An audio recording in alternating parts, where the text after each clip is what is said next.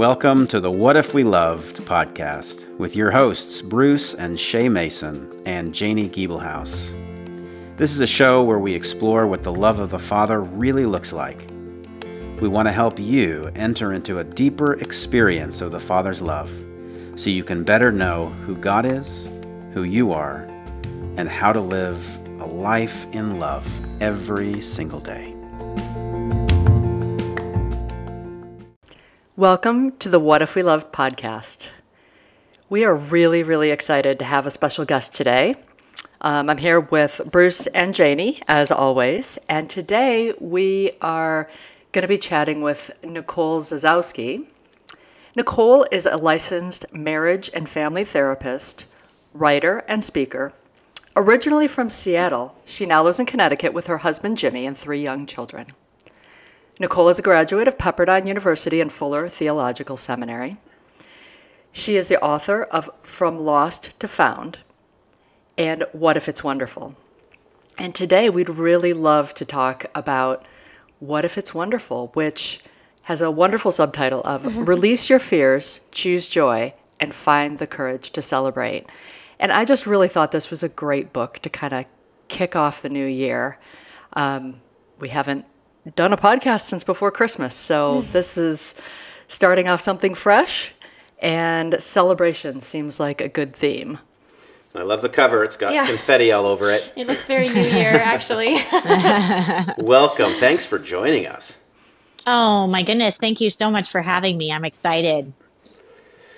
Yeah, we are really, really glad to have you here, Nicole. I absolutely loved both of your books. Um, I had the privilege of being on uh, the launch team for both of Nicole's books Yes. and loved them and have actually purchased many copies to give to friends. I just think thank they're you. they're so helpful for people in all sorts of places in life where they're struggling, questioning God's goodness, um, just wondering what's ahead, and Mm.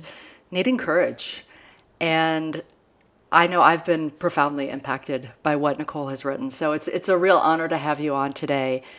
And I would love for you to just share about how What If It's Wonderful came into being. Yes, a lot of people would assume that a book about celebration was born because I had a lot to say about joy and celebration and was an expert in those things. And that was definitely not the case. Um, this book was born much more out of a season that could be largely characterized by change and loss. And what I noticed, you know, I don't think our seasons are ever all pain or all joy, but certainly as we look back on our life, we can identify seasons that lean in one direction or another. And what I noticed is when I began to emerge from that season of pain and encountered more good news, more rejoicing, I noticed that my joy was accompanied by a lot of fear. And I realized that when you go through pain or trauma of any kind, um, it can be hard to hold that joy uh, because it's easier not to hold it than to hold something that might break. And I was really sad and grieved when I realized that, yes, I've experienced a lot of tangible loss in the last decade or so of my life. But a lot of the loss I've experienced is my own refusal to engage with the gifts that God had given me because I was so afraid that they would be taken away. Um, and it's a strange form of control um, to not hold those gifts, to um, call yourself a realist when really I was trying to protect myself with pessimism and cynicism.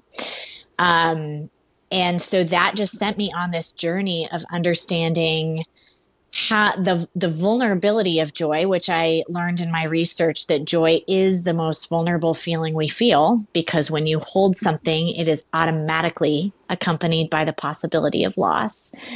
Um, so understanding that and understanding God's heart for celebration, it, where He is in the midst of our joy, because I think I had drawn so close to him in my season of pain.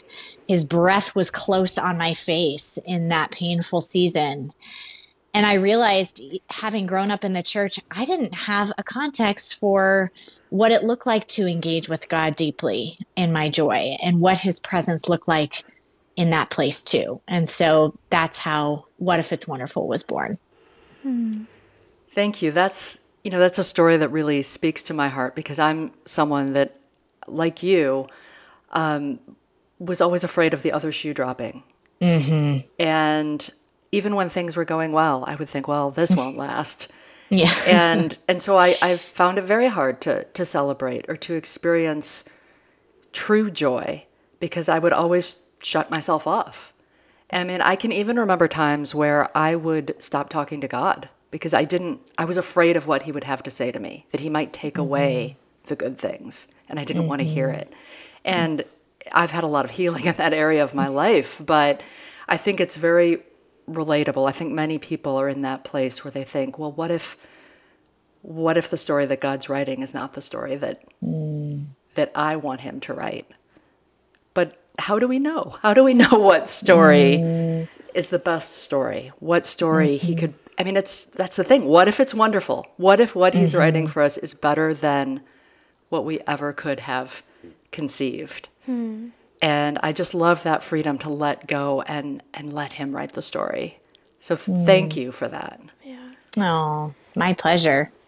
It is interesting too with it feels like a risk to celebrate or to share with other mm-hmm. people your celebrations because you're like, oh, I don't want to be embarrassed if it doesn't come to pass. Like if you like, oh, I I might get this great job, you don't want to tell people because you don't want to get your hopes up for yourself. And you also don't want the embarrassment of having to go back and tell them.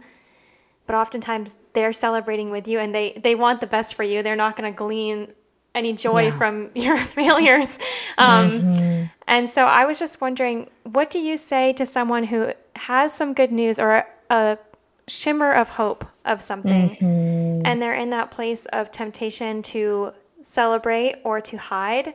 What would you give? What advice would you give to them in order to help them get past that mound of fear? Yeah.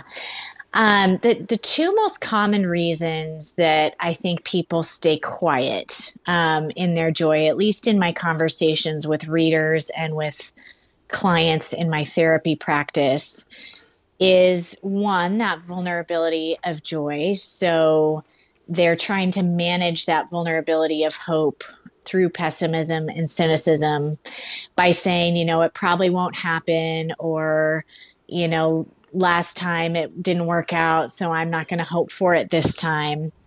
And the research is really clear that even if we practice disappointment or rehearse disaster, um, as I put it in What If It's Wonderful, basically expecting the worst case scenario, the research is really clear that it doesn't take the sting out of that disappointment at all. What it does do is it you miss the opportunities to delight even in the journey um, because your eyes are so cast down scanning for what didn't happen or what isn't happening. So all that it does is it, it robs us of delight rather than taking the sting out of the outcome that we fear um, the other reason I think people are quiet is they're worried, and, and maybe this is more common when they have had the opportunity to celebrate, like the, the good outcome or the good news does happen. They're thinking about sensitively the other people in their lives who might be walking through something hard, whether it's the same area of their life or something totally different. And I think that can become really isolating. The person who's in pain is afraid to rain on the other person's parade. The person who's experiencing joy is afraid of being insensitive, rather than just doing both together. Um, and obviously, we still want to be sensitive, but to to be willing to step into each other's circles and rejoice with those who rejoice and mourn with those who mourn is life giving for both parties. Hmm. Hmm, I love that. And that's really a beautiful way to think about engaging with hmm. others, that we really can share our struggles, we can share our joys, and we can help to lighten the burden for each other. I think that's really you know what Jesus has in mind for us when he he brings the body together. I'd love to hear um, Nicole in your own life with uh, the, I don't want to sort of give away the whole part of your book here, but, but your, in your story, um, yes, with the various miscarriages that you mm-hmm. had, um, for what you were just you're sharing about that tendency to not want to overwhelm people with your um, your struggles, yet mm. also being you know not wanting to celebrate when they're struggling. Mm-hmm. But as as you walked it out in your life and in your mm-hmm. circles of friends and family, how did you navigate that? Mm. I think when I was in the early part of their journey, uh, my journey, where there were, you know, at one point five miscarriages, and I had James, my son. Um, it looked pretty bleak. Um, I would say that was probably the, the most difficult part of of my journey. Um, you know, I was in that life stage when a lot of my friends were having babies, and that was not their brand of struggle. Um, mm-hmm. It came easily to them, and there was a lot of celebration. And my best friend, I still remember, um, statistically speaking, so we were both pregnant, um, and this is when I was pregnant with James, and she became pregnant with her third child. And statistically speaking, she would get to meet her baby and I would not. And she was sobbing, telling me she was pregnant because she was so aware mm. of what a hard journey this has been for me. And this was my best friend. Mm. And I thought, I we can either stay quiet. I can stay quiet about my hurt and you can stay quiet about your joy, or we can do both together. And I thought I would rather have my friend in mm. both of those experiences. Mm than to do both of these things alone. And so we did both get to have our babies, but there was a period of time where we didn't know that was the case. And we did both together, and it only strengthened our friendship. Um, and I think when I was celebrating, you know, you want to, you, want to be, of course, sensitive in terms of your timing and your word choice. I'm not saying that you celebrate with no awareness of what's going on. But I think that that's where people get into trouble is where we feel like we can only do one or the other. Mm. Instead of doing both together, we either expect pain to be the only thing that matters, um, or we expect joy to cancel the pain and, st- and that would be toxic positivity, right? It's where yeah. we say um, we expect anything good in life to just kill and cancel any sort of thing that's hard rather than just letting them sit in the same room together because Jesus sits in both places. Mm. Mm, that's so good.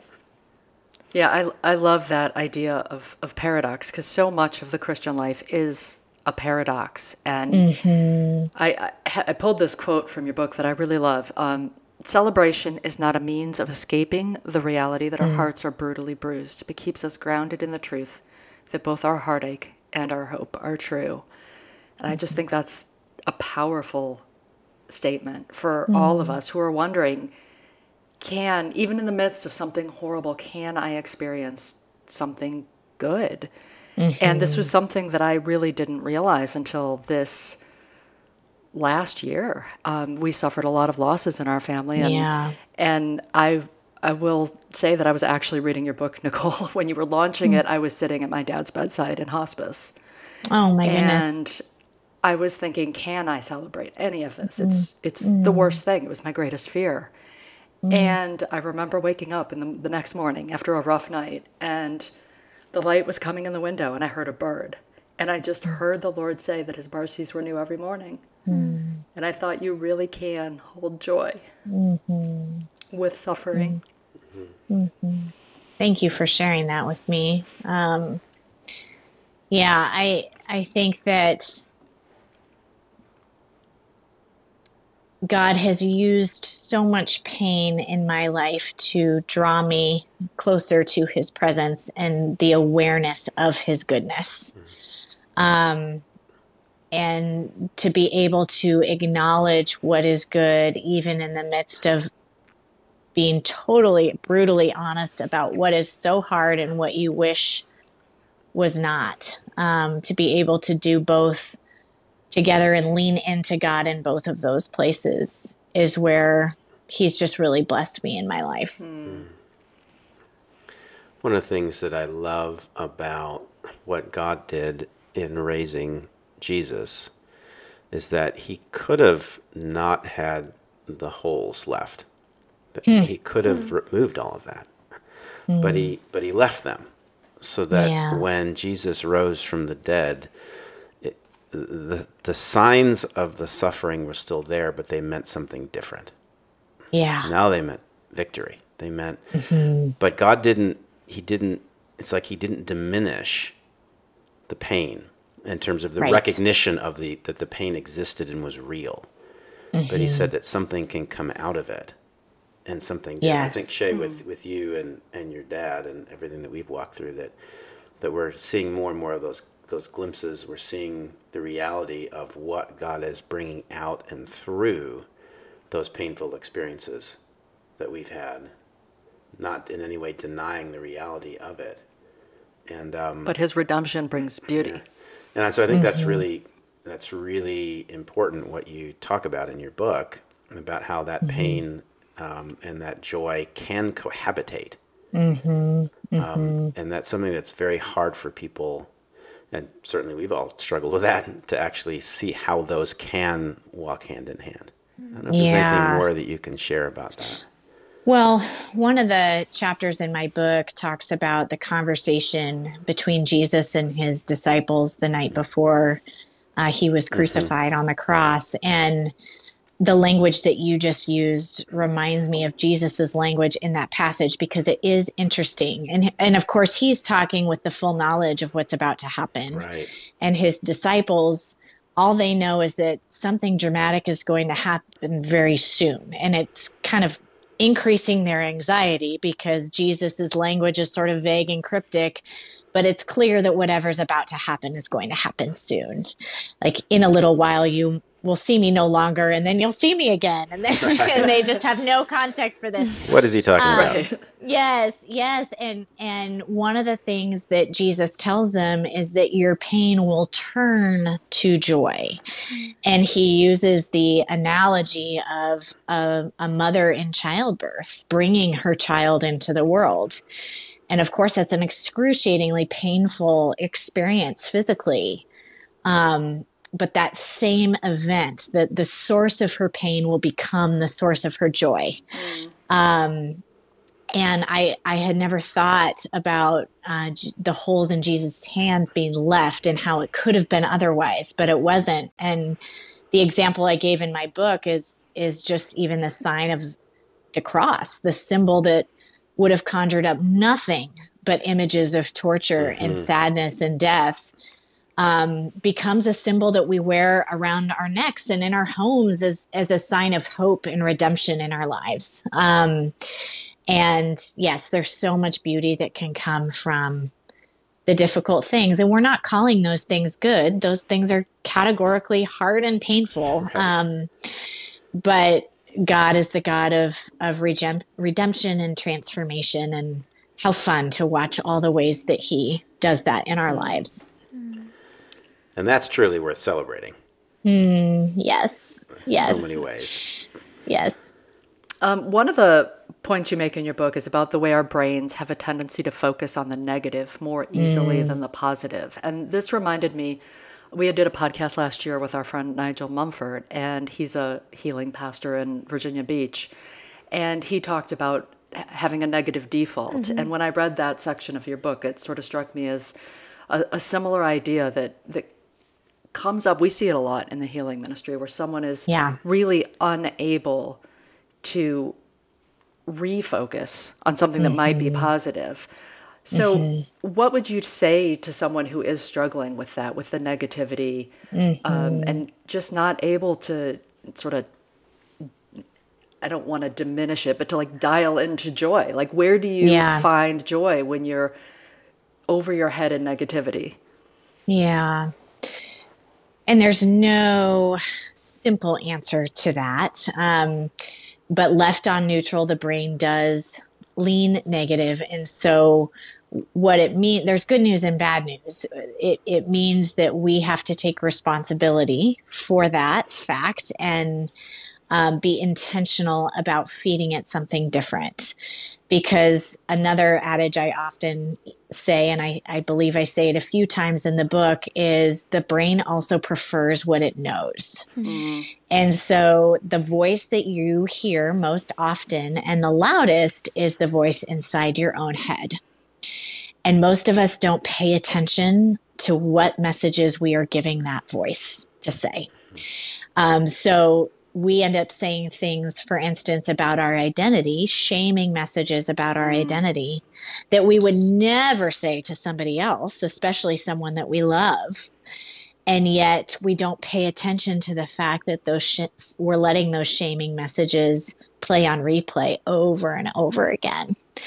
And so it's it's a being able to identify what feeling about myself or my situation is causing me to shame myself in that way and then what message of truth could I answer that feeling with? So, for example, um, not good enough is a common feeling that many of us experience. Mm-hmm. And so, what message am I going to claim that speaks directly to that feeling, like a loving parent or a caring friend. Um, and being willing to claim that message. And here's the kicker we can think and act our way to a new feeling. We cannot feel our way to a new way of thinking and acting. Hmm. So, what this means is we might have to claim that as true before we feel it's true. Mm-hmm. But the more often we have that conversation with ourselves and say, hey, wait a second, that feeling is real. And you probably have really good reasons for feeling that way. But this is what I've decided is true about who you are. Um, that starts to change the game because a new neural pathway is carved for that truth. And all of a sudden, that becomes what is most familiar to the brain. And so when you encounter a conversation or a situation that triggers that not good enough feeling, your brain says, Oh, we have an answer for this. And I'm not going to so readily enter into that shame because this is what I've decided is true. Um, and just practices in general around negativity, like say, practices like savoring or practices like Thanksgiving that I outline in the book um, can be really helpful in retraining our brain towards um, hope, joy, celebration, not negativity. mm. And I, I love to, I heard, I'm not sure if it was in the book or on a podcast that you did, but I remember you saying that a tool you can use if you're having such a hard time believing truths about yourself is to carry a picture of yourself as a kid. Mm, and yes. Because it's easier to believe it about the kid and it's still the same yeah. heart and the same, yeah. they're, they're, the same person. And so I loved that yeah. note of if someone's super stuck and they just cannot, like they say it and they say it and they say it over themselves and they're just blocked, that it might help to look at themselves as a kid because it's still them. I love yes. that. Yeah. Oh, I'm glad that was really helpful. helpful. Yeah. Yeah, I'll have clients, um, and in this digital age, I'll have clients um, uh, take a picture of themselves when they were little, either on their phone or um, a hard copy, and keep it on their phone mm-hmm. so that it's just always with them that they can pull it up. And some people keep a hard copy in their wallet just because it's one step easier. Mm-hmm. Um, we are we are much harder on ourselves at our at our age now than we are on that child version of ourselves. Mm. I actually put up in our bedroom, Shay, a little picture of myself as a kid. Mm. Now, I didn't really think about it the way you're talking about it, but it's sure. having that effect where I can look at that little boy and see the smile mm. on his face, and it brings a lot of joy. Hmm. Actually, I love that. During this time. I love that. Oh. Um, now, with um, as Shay was talking about, there's people who have that negative default in their mm-hmm. mind, but mm-hmm. then there's there's people who are really in the midst of deep trauma. So they've mm-hmm. experienced. Um, I mean, you as a counselor know this, and we as as prayer ministers have dealt with people with really intense mm-hmm. traumas, and we never rank anybody's traumas. You know, what might be intense for no. one person is not for someone else, but but mm-hmm. they're all real. Um, and mm-hmm. and it's some for some there's almost no capacity Yeah. uh, without healing in order to to f- to be able to focus on a positive or to, or to think a positive. Um, So when you when you deal with people like that, um, for whom I know you have lots of compassion, as as do we, and we've walked that road ourselves, just in our own lives. How do you? Um, what would you say to people who who really it, it's very dark right now in their lives, and so the thought of celebrating or the thought of thinking about something in a positive way almost it seems like an impossible hurdle. Yeah, I would say that you can't um, you can't move somebody until you sit with them where they are, and you might need to sit a really long time until they're ready um, to get up. But that's that's part of the healing process is being able to name what hurts and name specifically, not just what happened circumstantially, what was the impact to my identity and my sense of safety? Mm-hmm. Mm. Those are the wounds. You know, often, understandably so, when you don't have that counseling language, you know, people tend to think of their pain as, as what happened to them. Mm-hmm. And that was the, the triggering event, um, which obviously matters, and the, the details of that story matter, but also the details of the story that they took from that event is is what truly that wound is whether that was a message of worthless or a message of powerlessness um, whatever that was it's different for everybody in every story.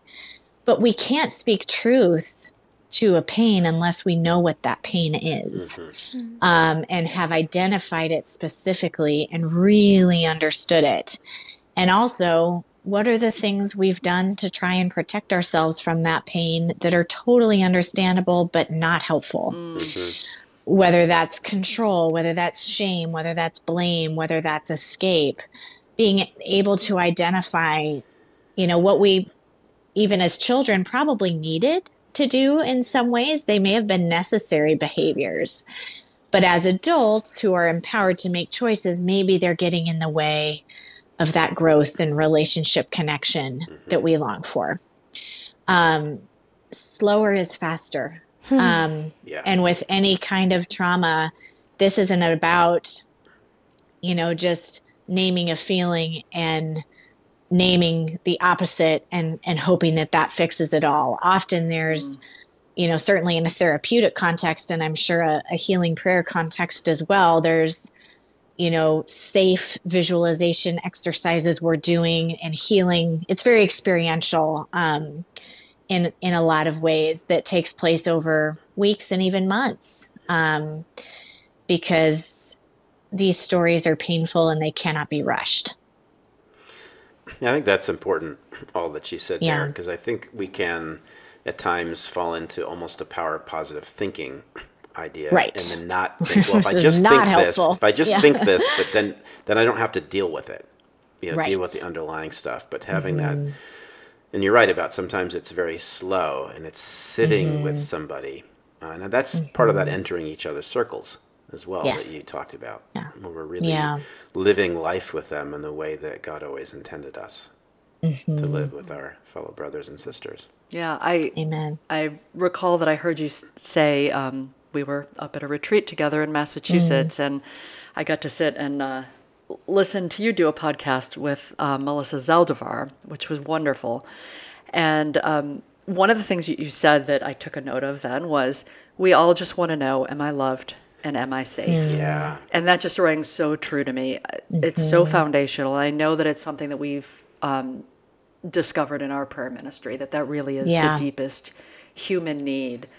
Um, so while our identity must ultimately ultimately be found in God, can you share some ways that we can be a positive, loving influence with each other? Yeah. Yeah. Yes, and and that statement was um, based on a model I use in my therapy practice called restoration therapy, and those are the love and and safety are really the two pillars of not just thriving but but true survival. Um, they've done studies on sadly what what the the human heart and mind looks like without one or both of those things, and it is devastating. Mm-hmm. Um, and so, the you know, when we experience a violation of love, it informs our identity. When we experience a violation of trust, it informs whether or not we are safe. Um, and to yes, those two things are, are perfectly found in Christ, but I do think we get to participate in that for each other. Um, I always love opportunities to affirm someone's identity outside of what they do. Um, I've realized since I'm becoming a mom how easy that is in theory and how difficult that is in practice. Um, because those are the natural moments to affirm people. Wow great job or you you scored a goal or you ran so fast. Like that's wonderful. And um, to to be able to affirm people's accomplishments is sort of when we're naturally prompted to celebrate each other and to call out each other's identity.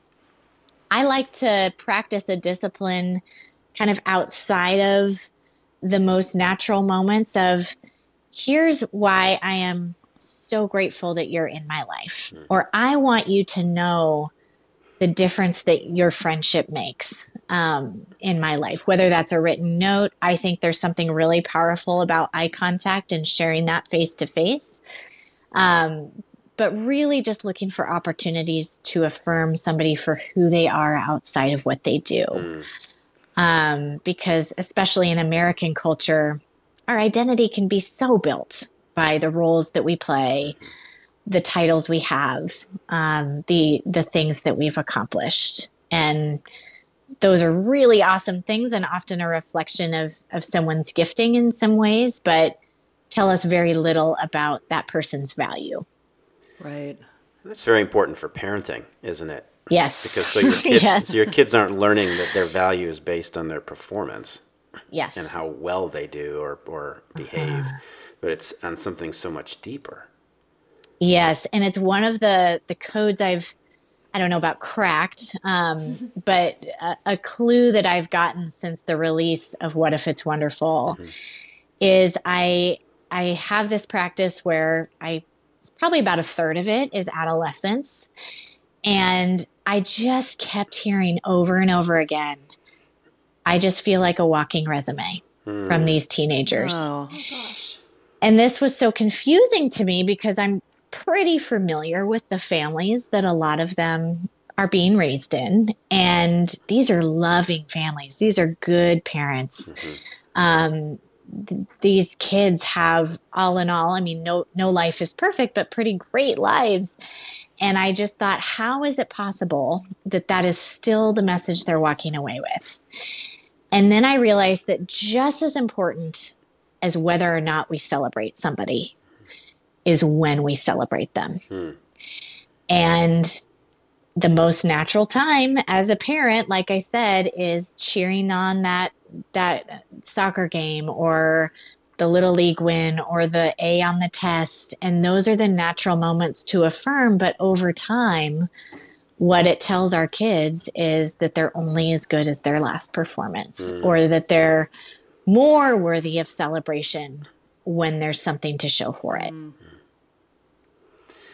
Yeah, you see that in a lot of kids. I know that our, our son yeah. is in college right now and he always tells us about, you know, I'm not going to say we perfectly handled this with him, but definitely not. no, but he does, he does talk to us about how he doesn't understand.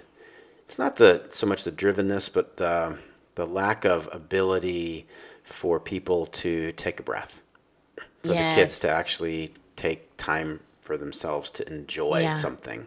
It's all yes. about that have to achieve, have to achieve, have yeah. to achieve. There's nothing wrong with achieving, obviously. No, but it's why. Yes. What's going on in, inside the heart? So I think mm-hmm. it's it, this is this is important. I don't know if you have any, um, and you may or may not have a, have any story of of you and your kids that you can share and mm. how you've maybe loved them in this kind of a way. Oh, and I this is like I said, most of all, it really held up the mirror to an area I need to grow in with them. Um, and again, not because I didn't want it otherwise from the beginning, but just you're busy, you're tired, and those natural moments are the kind of the ones that hit you in the face. Um, but some some cues uh, or conversation starters that I have come to rely on is just um, again outside of any sort of accomplishment or assignment or or opportunity is just here's why I love who you are and here's why I'm so glad you're in our family. Mm. And here's what you bring to our family that's different than anybody else. And I'm so grateful that God made you that way. Um, sometimes I'll just say something general like, I just love who you are. Um, and, you know, we get used to that I love you. And I'm not suggesting you stop saying I love you, but, but to, for my kids to know that I actually really like them and that I like the way that God made them. Mm. Um, even in the midst of me getting frustrated with some of the things that they're working on, but just I really love the way that God made your personality. And our, I, I'm enjoying watching the gifts that He put inside you. It's really fun for me to see. Um, so those are some, just a few converse sentence starters that I like to to fill out every once in a while. That reminds me of there's like a social media trend going on. I'm not sure if you've seen it, but a parent will look at the kid in the eye and say, I love you when you're happy. I love you when you're sad. Mm. And then it, mm. it, goes through all of the different emotions. And then it's like, not only do I love you, but I like you. And it's the most positive. And they just, Aww. they film the kid. And a lot of times the little kid will just start kind of tearing up because I think it touches something it deep into your heart yeah. It's like, oh, like that's what I've been longing for is just to yes. know that I'm loved. And it's so beautiful. I yes. think parents are starting to catch up that it's so important to I, to give kids the identity as loved and not mm-hmm. good performers. Yes. Yeah, I think in some cases parents, I mean, their kids might even say, "Yeah, well, I, actually we hear this in in prayer sessions sometimes. Yeah, I know my parents loved me, mm-hmm. but they but did they did they really believe they liked them? Mm-hmm. And there's a were difference. they delighted in? Yeah, yeah, yeah, yeah. And and that and that's and that's where I think celebration can come in.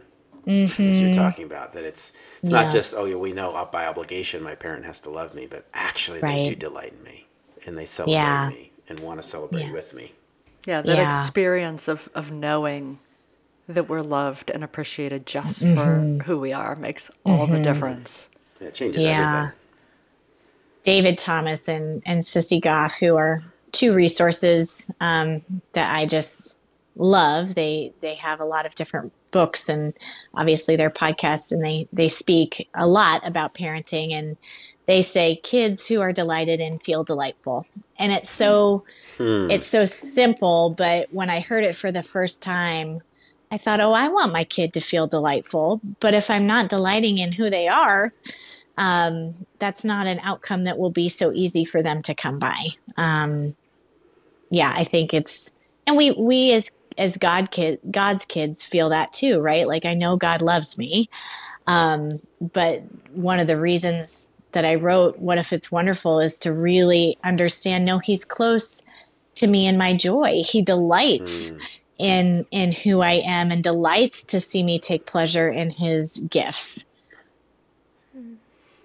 Yeah, and that um, one of the things that that you talked about in your book that particularly resonated with me because of my past is the fact that God does want to celebrate us, but mm. that but that at least from my background, it was almost inappropriate mm-hmm. to celebrate. That somehow mm-hmm. that would mm-hmm. draw too much attention to myself.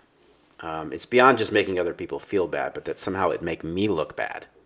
Yeah. In the sense of of being um, prideful or yes. being boastful or any yes. of those things. And what you're really saying is that, I mean, I suppose you could take that attitude depending on what your heart is, mm-hmm. but, but for the sure. most part, it's okay. And I think of that wonderful Matt Redman song from the early 90s that, that was it called? Undignified about you know David dancing. I think you actually talk about yeah. this in the book as well. Yeah. Um, about you know I will be even more undignified than this because he was celebrating all yeah. that the Lord had done and the victories that he'd re- he'd received. So so yeah. tell us why it's okay, really okay to yeah. celebrate.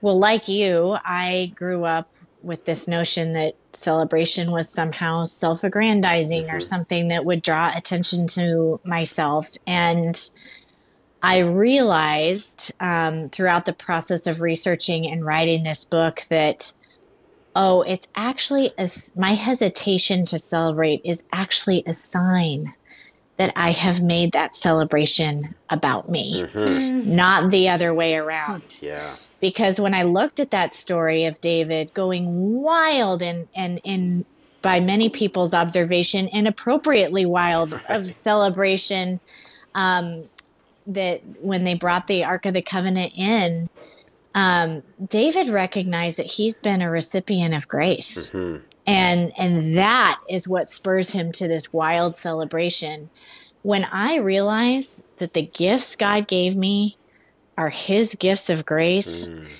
the the opportunities i'm given to use them are purely because he's put them in front of me and called me to them i celebrate freely because yeah. what what i what I get to do and the gifts I get to exercise are purely from Him and not at all things that I have earned um, or accomplished myself. Um, nothing that I've done in my life um, could be done without the power of God mm-hmm. um, and His Spirit working in my life. And so when I am rightly, uh, when I'm thinking about that rightly, I celebrate freely. It's when it's when I've made my gifts or the opportunities or my accomplishments about me that I'm all of a sudden, all of a sudden focused on how I look. Do I mm-hmm. look humble? Mm. Do I look self-aggrandizing? Do I look like I'm drawing attention to myself? And that has become a sign for me. Whoops, we've made that about me. right. Yeah. That's very wise. I love that. Yeah, and, and I, I think that um, in the church, um, and I'm always very careful when we talk about the church. so God loves the body.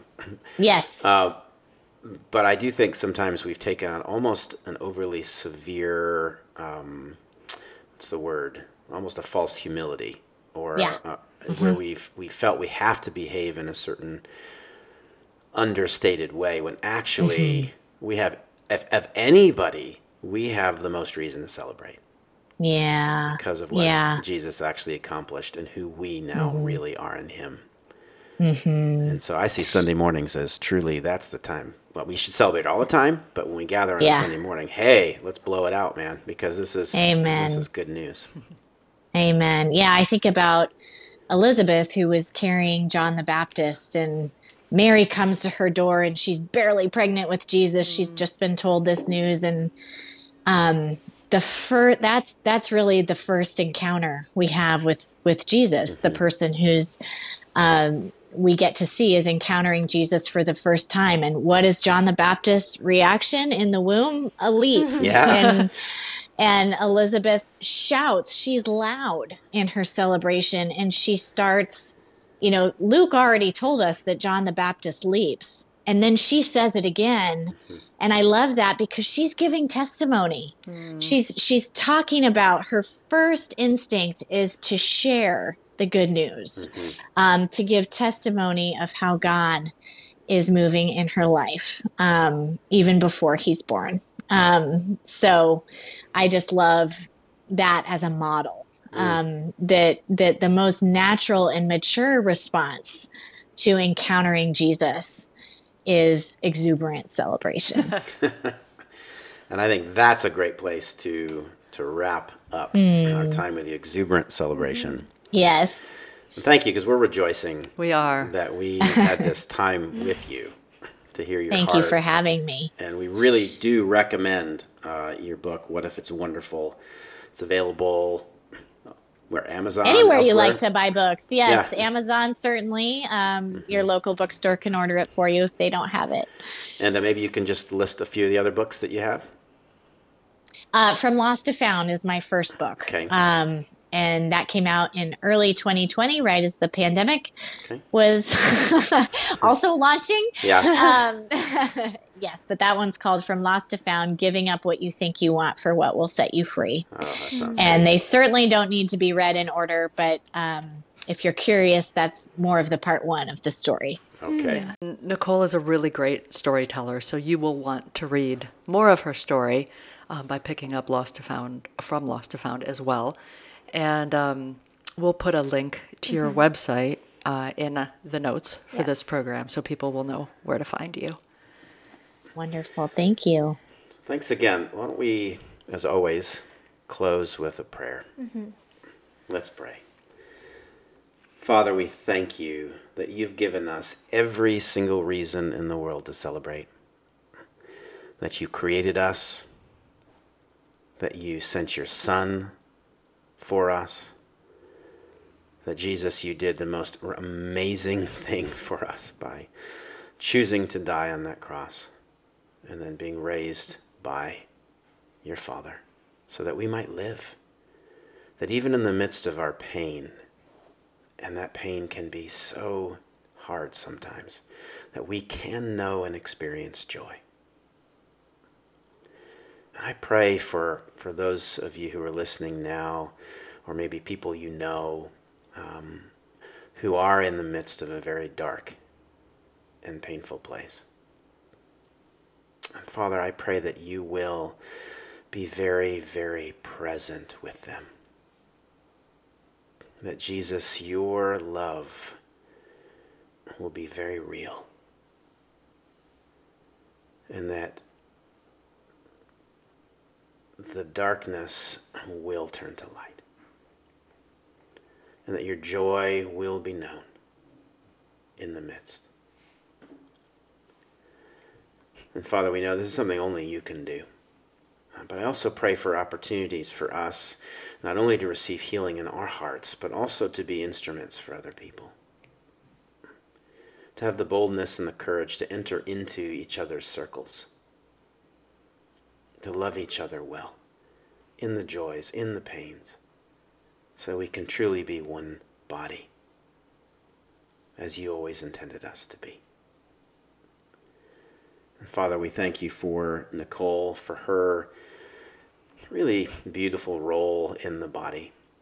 Someone to share her heart in this way, to remind us about celebration, the reality of holding the, the pain and the joy in tension, but that we can actually, that we're not lost, that we're not forever stuck in the difficult place. That there is new light in the morning. We pray that you will bless her. You'll bless her in her um, ministry and her, her practice and everything and all relationships. And we thank you, Father, for her. And we thank you for this time we've had together. And as always, we pray that you will be known and seen and experienced by all because you are worth it in every way.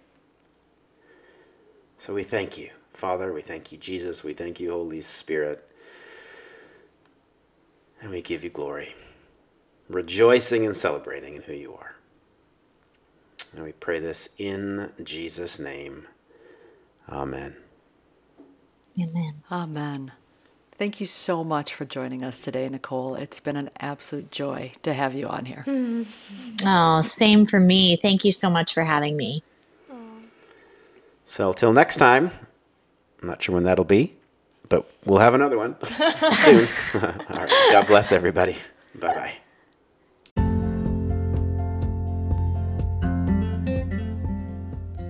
You've been listening to the What If We Loved podcast. If you enjoyed this episode, we'd love for you to subscribe and also leave us a rating. It really helps us get the word out there. For more information about our ministry, Love Inside Out, please visit our website at loveinsideout.org. Thanks for listening.